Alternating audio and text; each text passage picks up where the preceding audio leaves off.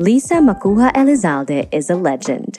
After a two year scholarship to study ballet in Russia that began in 1982, she became the first foreigner to be invited to join the illustrious Kirov Ballet. Having made a name for herself on the world stage, Lisa came home to the Philippines and made it her mission to bring ballet to the Filipino people.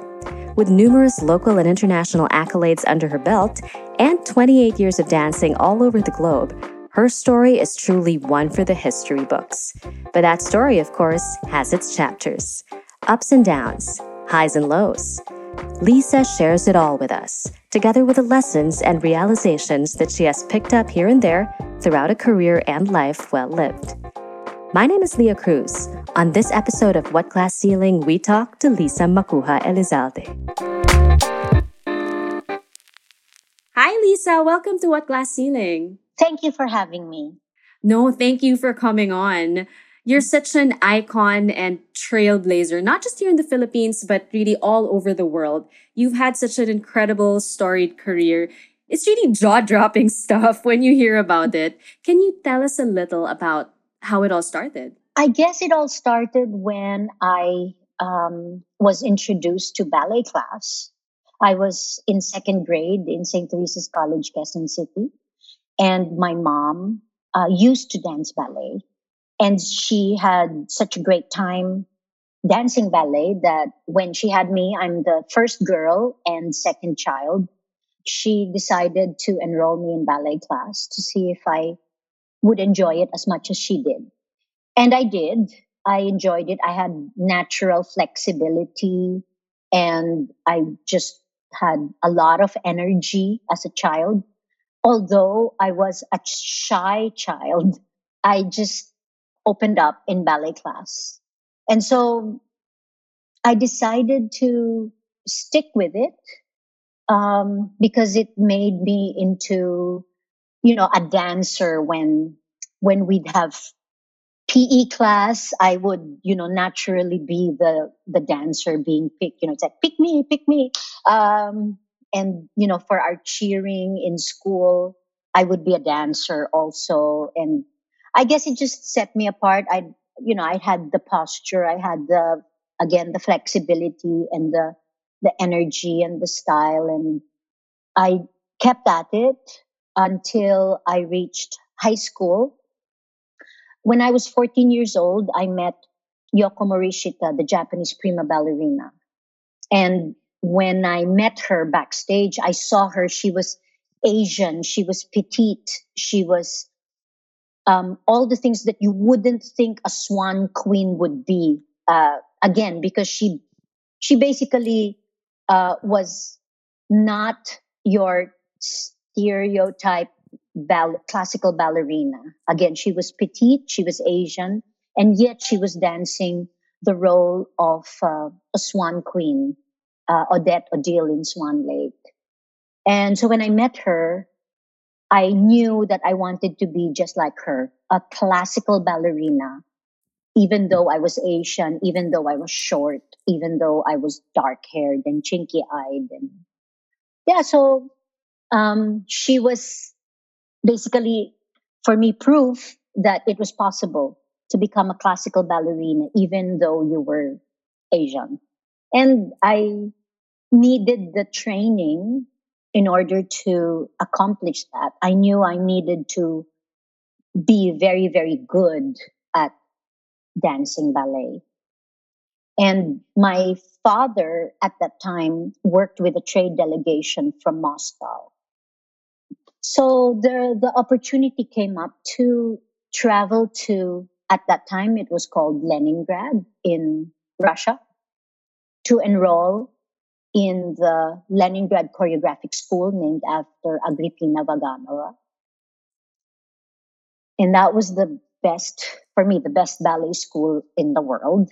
Um, so yeah, I decided to take that risk and uh, go on a two year scholarship. So I gave myself two years. That was my deadline uh, after I graduated from high school in St. Theresa's College. Oh, you know, my, my parents, my, my grandparents, of course, wanted me to go on uh, get a college degree and, uh, you know, get a more like traditional career path for, for a woman. Um, but I wanted to become a ballerina. So that's what I did. I gave myself a two year deadline to just devote myself to uh, dancing and dance training and see where that would lead me. And it led me to graduating from the Russian Ballet Academy at the top of my class. I was invited to uh, become a member of the Kirov Ballet, the only non Russian there, and um, the only Asian, the first Asian to be given the role of um, Masha in the school production, in the Russian school production of the Nutcracker.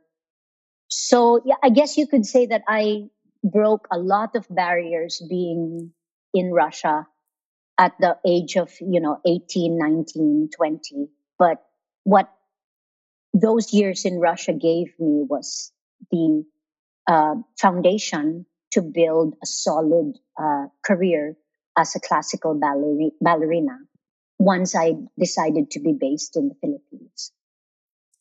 And I'm sure such a career spanning as long as yours must have been sort of a roller coaster ride of sorts. You've mentioned some of the milestones that, that you've had in Russia and some barriers that you've broken.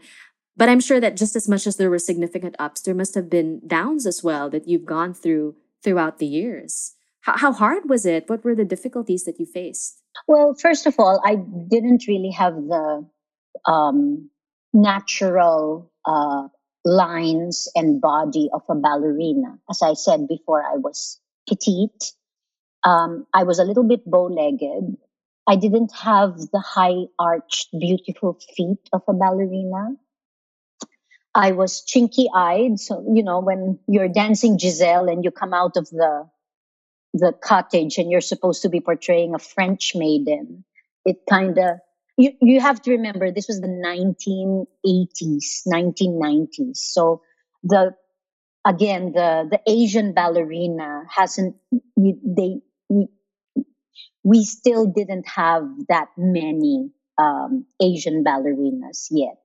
Uh, so it was it was difficult because first and foremost i had to adjust my style of training and dancing i was primarily uh, trained in the royal academy of dancing english syllabus of the uk while i was here in the philippines and so when i had to retrain myself into the russian method of, you know, the Russian Vaganova method. I had two years in the school to do this. Actually, I, I really often answer the question, what was the hardest part of your life? I think the, my first year in Russia still continues to be the hardest year of my life because you have to remember that I was 18 years old. I was raised in a upper middle class family in the Philippines. I did not speak a word of Russian. I was not used to being on my own, so far away from home. I was definitely not used to the weather where, where temperatures would go down to minus 25 degrees Celsius. Uh, I was not used to uh, the communist lifestyle. Again, this was when Russia was still very closed. There were no cell phones, there was no email, there was no video calls. Uh, I had uh, sometimes to go to the post office by a minute, a minute of a phone call to my my home to my parents would cost four rubles a minute and my allowance was 40 rubles a month and i had to feed myself. I had to you know get by with public transportation um, and all of that with you know 40 rubles a month.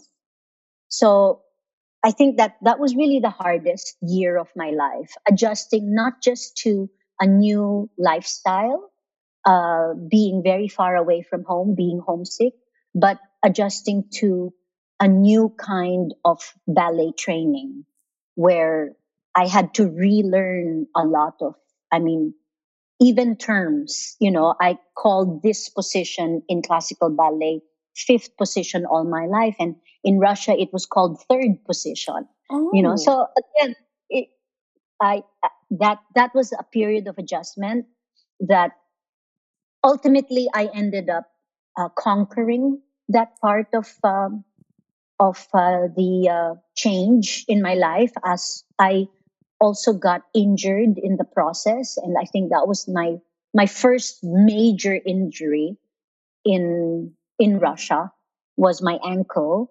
And it prevented me from performing in an award ceremony in moscow where i was given the award of outstanding student for outstanding foreign student um, by the ministry of culture but again, because I got injured, I I was prevented from dancing in that award ceremony.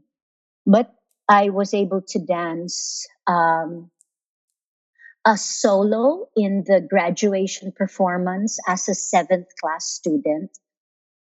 Uh, that was in June of uh, 1980, 84 yeah, 84, June of 1984. And for that two minute solo, I got a four minute ovation. I just kept on, you know, um, I get, kept on coming back to bow and then, and so I think that was when the Russian school realized that I had the potential of um, becoming a ballerina. So in my second year in the school, which I admit was a lot easier than my first year because I I was already more or less fluent in the Russian language. I had made a lot of friends. I had adjusted uh, to the climate and to the regime, you know, of uh, being uh, a foreign student in in the Russian Ballet Academy. I I was given the role of Masha in the Nutcracker, and it was the first time that they they actually had to look for an Asian looking little Masha to por- portray my younger version in the ballet.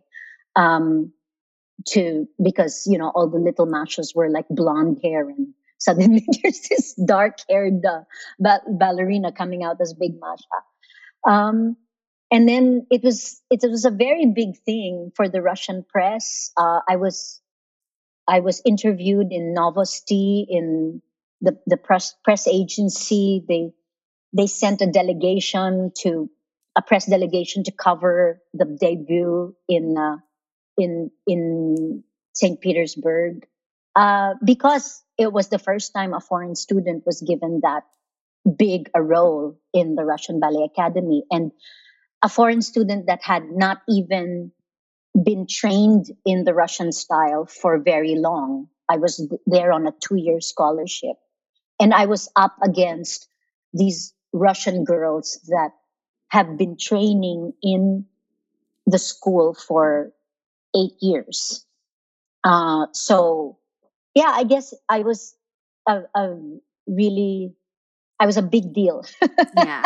I, I was just going um, to ask about uh, the reception when you were when you were over there because you mentioned earlier the standing ovation, but you also talked about how this was this was the 90s and I think even the 80s as you as you mentioned and Russia was very closed and to have a an Asian break into that scene and sort of snag such well, a not plum just an role. Asian, but a Filipina. Yes. You know, when yes. I would say, when I would answer the question, where are you from? I said, I'm from the Philippines. Yeah. They're like, where is that? Yeah. I didn't realize there was uh, ballet in the Philippines. You know, um, uh, I would get uh, young young Russians asking me if we live in trees or if we live in we live in caves. Uh, that uh, it was, or or sometimes it was even, do you do you eat people there? I, I don't know if it was that was like serious questions. Um, but yes, it it did happen that uh, uh, I would get um, reactions like that. And of course, when they would ask me so many questions about my life in the Philippines, because again, Russia was very, very closed at that time. And I know it's a competitive world, the world of ballet, and, and you're in Russia, and you know I'm, I'm sure that there's there's a sense of competitiveness there. And th- nowadays, the conversation about uh, around racism has really opened up. Really, did you ever experience incidents like that? That that well, not just offended you, but probably you took to heart or made you feel bad. Oh, well, for sure. Um, I lost the role of the second act of Giselle in my graduation ceremony because uh, at that time, the artistic director of the, the Russian Ballet Academy, Konstantin Sergeyev, said in the ju- during the casting committee, you know, when all the teachers were congregating to give the the roles to their students, um, uh, Konstantin Sergeyev said, "Oh, we can't have a Giselle uh, with you know chinky eyes." Um, so the role of Giselle went to uh, a seventh class uh, student of Natalia Dudinskaya, and alternating with a graduating student, um, Zhanna Ayupova. But I was given the role of Harley Harlequinade, which is a pas de deux and of Columbine in Harlequinade and uh, Kitri in Don Quixote, which was more of my type, you know. Giselle was meant for the top like graduates of that of that year. And I shared the same grade with Zhanna Ayupova, who was the top graduate in for that year. Um, and so everybody was saying, well, then it should go to Lisa as well, right? Because you know they were they were casting, and uh, that's when Konstantin Sergeyev said, "Oh, we can't have a you know an Asian looking Giselle," um, which, you know at that point it really didn't bother me because I was I was very happy with the roles of uh, Kitri in Don Quixote and uh, uh, Harlequinade in my graduation performance, which I danced and I got again very long and you know uh, enthusiastic ovations for, and um, that was the time when I I experienced you know coming out of you know uh, the Russians throwing flowers um, when I would bow, and they would like throw flowers. Uh, and um, stand in the stage uh, uh, entrance door to wait for me to to like um, leave the theater and you know ask for my autograph. And you know the the little girls would uh, the younger students would like peek into my rehearsals and you know ask to have photos taken with me. And it was just um, a, an amazing i guess part of my uh, my graduation that made me feel that I was on the right track for a professional career. And then when the artistic director of the Kirov Ballet invited me to continue dancing with the company for the next two seasons, I was just flabbergasted. I was floored. I was flabbergasted at the at that kind of an opportunity and that was where I, you know, danced the role of Kitri in the full length Don Quixote for the first time, the role of Giselle for the first time in, uh, uh, in the, as a member of the Kirov Ballet. So overall, those four years in Russia really changed my life. I have to ask also, what was the response to all that you did in Russia here in the Philippines? Did people understand like the magnitude of what you were able to achieve over there? Well, well, you know, I think at first um, people didn't really believe it was happening. Uh, as I said, I wasn't really a child prodigy, nor was I like an exceptional ballerina when I left uh, for the scholarship in Russia. Uh, so uh, I guess a lot of them really didn't think that I was I was accomplishing all of that uh, until I did my homecoming concert and until I was offered a principal dancer position in the Sadler's Wells Royal Ballet in the UK. And then I couldn't get the job because of my my Philippine passport. Uh, so the the board the board of directors it was again it was this really strange encounter with the artistic director of the Sadler's Wells Royal Ballet because I spoke English. Uh, the company manager at the Kirov asked me to take care of him for a day.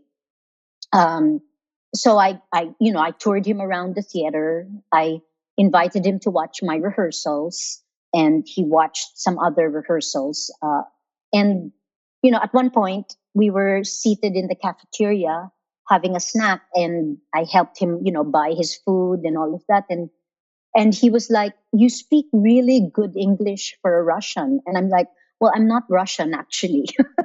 um, and then, and so he learned of my story that I was from the Philippines and, and he was like, wait, wait. So if you're Philip, if you're from the Philippines, then I can hire you.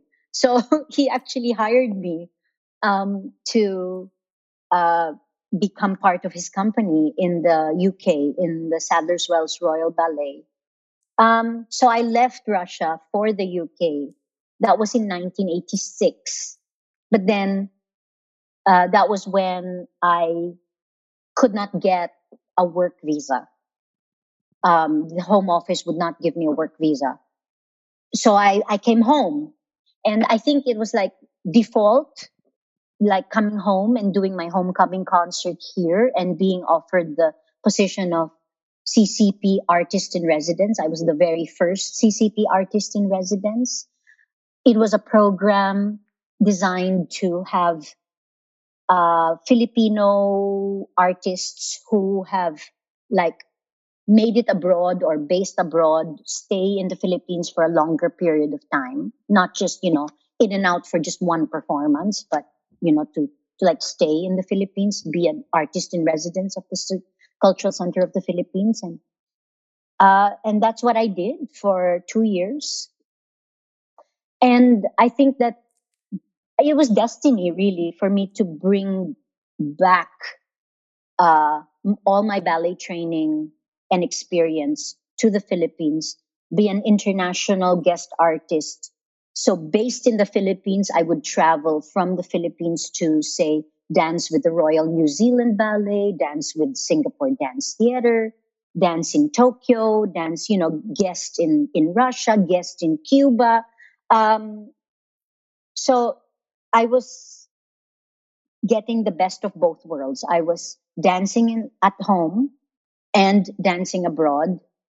And I was, for seven years, I was, for the first two years of my career, I was CCP dance, uh, artist in residence. I was dancing with both Ballet Philippines and Philippine Ballet Theater. And then for the next seven years, I was principal dancer of Philippine Ballet Theater.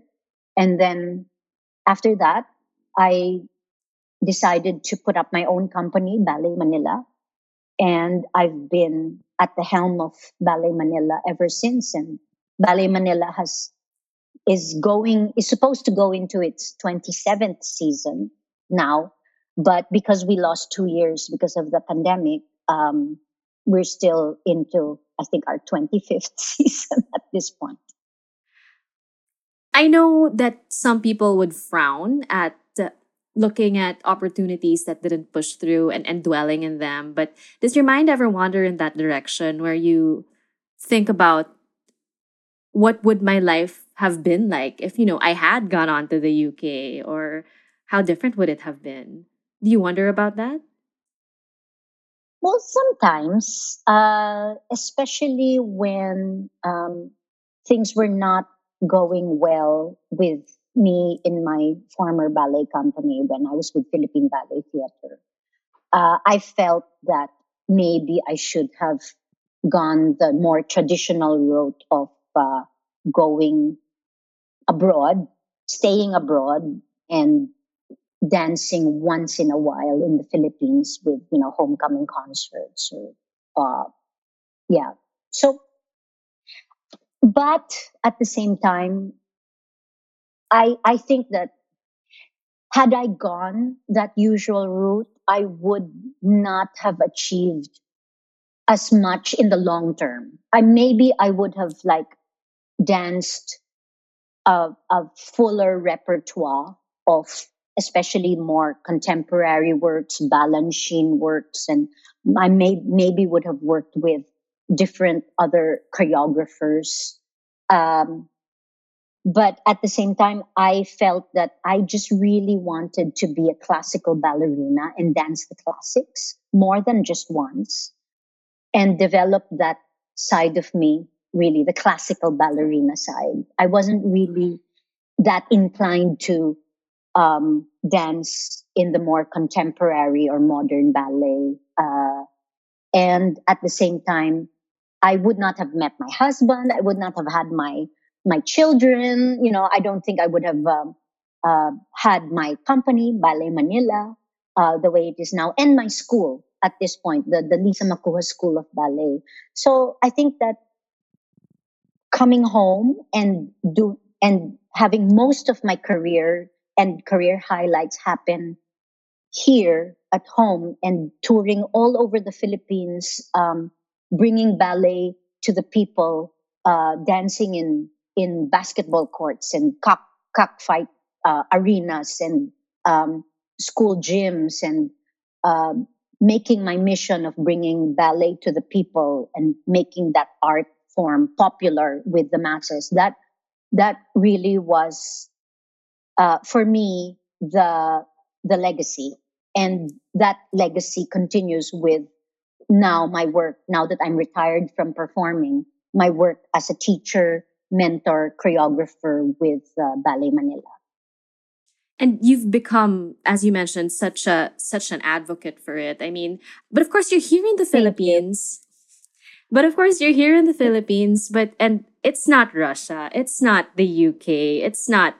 France or the rest of Europe. And I'm sure there's a difference between dancing like on stages in Europe and in basketball courts and and cockfighting arenas and and I'm sure it's difficult to carry out your advocacy like that. Can can you tell us about the differences that you've that you've noticed which I'm sure are very stark? well, you know, of course, I, I don't think many European or American ballerinas um, would experience, say, dancing on top of soft drink cases that were nailed together, you know, um, and in a in a school gym in Zamboanga, uh, or being like be, dancing in the Black Swan pas de deux uh, in Kalibo, Aklan, and then suddenly it's you know the the the loud noise of the music makes all the bats from uh, inside the the school gym fly out you know at the same time you're doing the black swan pas de deux. Uh, uh, things like that you know dancing say in in mindanao and then uh, uh, a chicken crosses the stage or a cat crosses the stage or or going backstage and and there are um, uh, cats sitting on your tutus for your you know your quick change uh, or frogs for that matter frogs in the dressing room. Um, but again it's it's just it's that's that's part of the mission of bringing ballet to uh, the people. Uh, and of course it was hard. Like i i especially I think it was hard when the floor of the stage would be cement. That for me was the hardest. You know, I would start to get shin splints and um, feel a lot of pain and discomfort uh, trying to like still give the highest standards of performance when say the floor was hard or the lighting was bad or the sound system would conk out or there'd be a power failure in the middle of your variation and then you had to wait 20 minutes for the power to come back up and then you had to continue from where you left off. Uh, you know, things like that. But it was like a, again, a learning experience and character development. um, so I think, in fact, um, having done that, now when I look at, say, my dancers dancing um, in, say, a beautiful theater like Aliw Theater, I, I would always tell them, you know, you guys have it easy. in a country like the Philippines, um, as you mentioned, it's it's it's it it's hard to bring ballet to the masses. But how do you explain the need to pursue dance and the arts when there are people who are worrying here about everyday things like you bring it of course to the provinces and to maybe the urban poor areas and they're worrying about how they will get their next meal. So how do you explain to them that this beautiful thing such as ballet or the arts they exist and they should exist? How do you explain that to them? Um, well, I let the performance uh, speak for itself. So I think there's nothing as moving as a really uh, great ballet performance uh, why? Because um, the thing about dance is you don't really need to know a language. It's like a universal language that everybody understands. Um, and I think that uh, I always cite the example of of Jessa Balote. Jessa was a ten year old um, basurera in uh, Tondo, she would like be a scavenger for her next meal. Um, she got a ballet scholarship in my uh, project Ballet Futures. And now she um, is a professional ballerina and has danced abroad, um, has uh, accomplished so much, and is is now a professional dancer. Uh, um, I guess she's the breadwinner of her family. She was able to buy a, a house for her family, being a professional dancer. So I think that's like, like for me, the, the evidence enough that, um, ballet has no boundaries really. Uh, if it's an art form. And if you are good at it, it's good art. And good art is universal and it will it's a, it's classical. It will last forever. I asked earlier how you explain the need to pursue the arts and ballet to people who are in a position where they are maybe not as privileged to think of such things every day. But in general to, to, for you why do we need art and beauty in our lives? Hmm.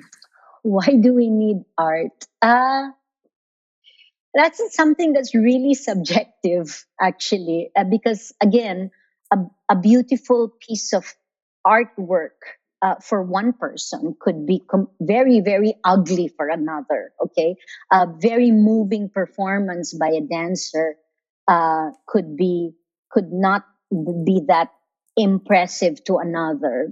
It, again, it's very subjective. It really depends on the audience and the the the styles that you like and your you know personal preferences. But I think we need art in our lives because it is um, uh, it entertains, it educates, it enriches, and it moves. And we need to be moved. Uh, we need our emotions to be um, tapped and uh, uh, brought out. You know, we need to feel happiness or we need to feel sadness or we need to feel the inspiration or the motivation. And I think art brings the humanity uh, of our souls uh, out of ourselves, and it um, makes us want to uh, express ourselves and share that with others. And we i we need that in our lives. Because if if not then what will our lives be? You you wake up in the morning and what are you going to do? Um, what are you going to experience? The same routine uh, of working and then yeah, again it for me art brings out the the beauty and humanity of our um, ourselves how about passion? Because at the core of an artist really is this unrelenting passion. What's the importance of living our lives with passion whether or not you're an artist or a dancer? Well first of all they did uh, i mean it is a common expression that find find a job that you love to do and you won't have to work a single day in your life right? So if you find a job that you're passionate about if you find that if you have a dream that you are very passionate about then um, you feel that every amount of time and effort and skill that you invest in achieving that dream it's not work. It is you know something that you are doing because you are passionate about it and you want it to happen and you enjoy doing it and i feel the same way about uh, dancing but there does come a point when you have to also think about whether what you are passionate about is working right? Uh, you could be passionate. I mean, I've always wanted to be able to sing. and um, and be a, a theater actress, a musical, you know, musical theater actress like my sister is. But um, singing and I don't really mix. So you know, I may be passionate about it. I may love singing in the shower, but I don't think the audience will love my singing. So there, there, you know, there comes to a point when you have to be realistic also about what you're passionate about. Uh, so I feel that passion gives us uh, dreams. It gives us direction. Um, but being uh, practical and being also um, uh, accepting and realistic is also an important part of being uh, of of trying to achieve your dreams and being passionate about uh, something. What are the greatest lessons from your life or from your career that you've learned that you would like to impart to other women, especially this Women's Month, because it's Women's Month? I think we first have to accept that we really cannot have it all. Okay, we cannot have the the uh, the kids and the the family and the career and the you know you know everything uh, we can't really have it all without having to compromise and sacrifice uh, a lot of it. Yeah? So being a woman in this day and age it's easier than when i mean i think we live in a completely different time uh, and we live in this global environment that makes everything like easier and definitely faster.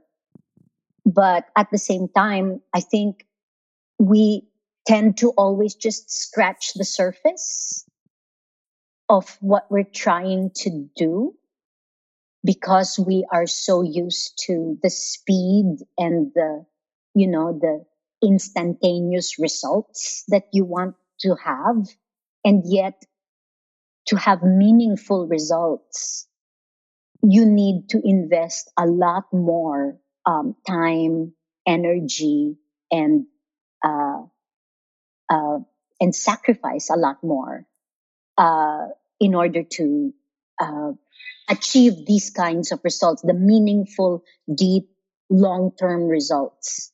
Uh, so I think that first and foremost is you need to invest in yourself. Yeah, you have to invest in your training, in your in the development of your strengths, the the knowing yourself, knowing your weaknesses, knowing where you have to improve on, uh, and invest in what you know and the skills that you have in order to achieve um, what you want to achieve. After you have invested in yourself, that's when you need to find the best environment for you to grow and work and accomplish things. So as a dancer, you need to probably find first the best school or the best teacher and mentor to bring out the best in your dancing. And then you need to find the best company or the be- best dance environment for you, the best stages, the best roles, the best, again, the best coaches to bring out, you know, it's, it's a constant learning experience.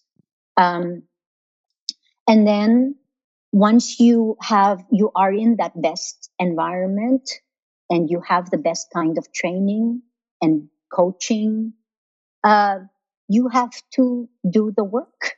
You have to make the sacrifices. You have to feel the sweat trickling down your brow. You have to feel the uncomfortable positions. You have to feel the blisters and the bleeding toes. Um, you have to feel the aches and pains and even the injuries and getting back into uh, dance form after a long vacation or being sick. Uh, um, you have to to make the sacrifices necessary uh, for achieving uh, the results that you want. Um, and then after you've done that, then you, I guess, are knowledgeable enough and experienced enough and whole enough as yourself to be able to now share that self with others, whether it's sharing yourself with a husband, um, sharing yourself with your children, sharing yourself with your students, sharing yourself with your colleagues. Uh, so again, one step at a time. And it starts with being the best whatever you want to achieve for yourself being the best mom being the best woman being the best i don't know dancer teacher uh, being the best version of yourself. And then you share that best version with others. Lisa thank you so much for everything you've shared with us in this episode. It, it's it's been a beautiful discussion. Thank you but before we let you go, thank you so much, Elsa. Before yeah. we let you okay, go, sure. um, we just like to ask you personally for you, like on a daily basis, or even if you don't think about it too much, what are the words that you yourself live by? Oh, okay. Well, I used to live by no pain, no gain. so um, especially because I was, you know, a dancer most of my life, and really, no pain, no gain. If you're not uncomfortable, if you're not like um, sweating it out in the studio, um, uh, you're not gonna progress. Uh, but at the same time, I think uh, the my faith has been enriched so much. So um, uh, also you know nothing is impossible but i have to add that not, nothing is pos- is impossible um, with god there um, and of course the best uh, teachers and mentors that you that you have. Um, and uh, really i think my philosophy in life which i also try which i also al- always give as advice if it's if it's meant to be it's meant to be. I don't think we need to um, force anything to happen in our lives. Again if it's meant to be it will happen in in the time that it's it's best to happen and I think always because I'm very very positive. I always been I've always been a very positive person. I think always the best is always yet to come. And we always have to think about that. That the best is always yet to come.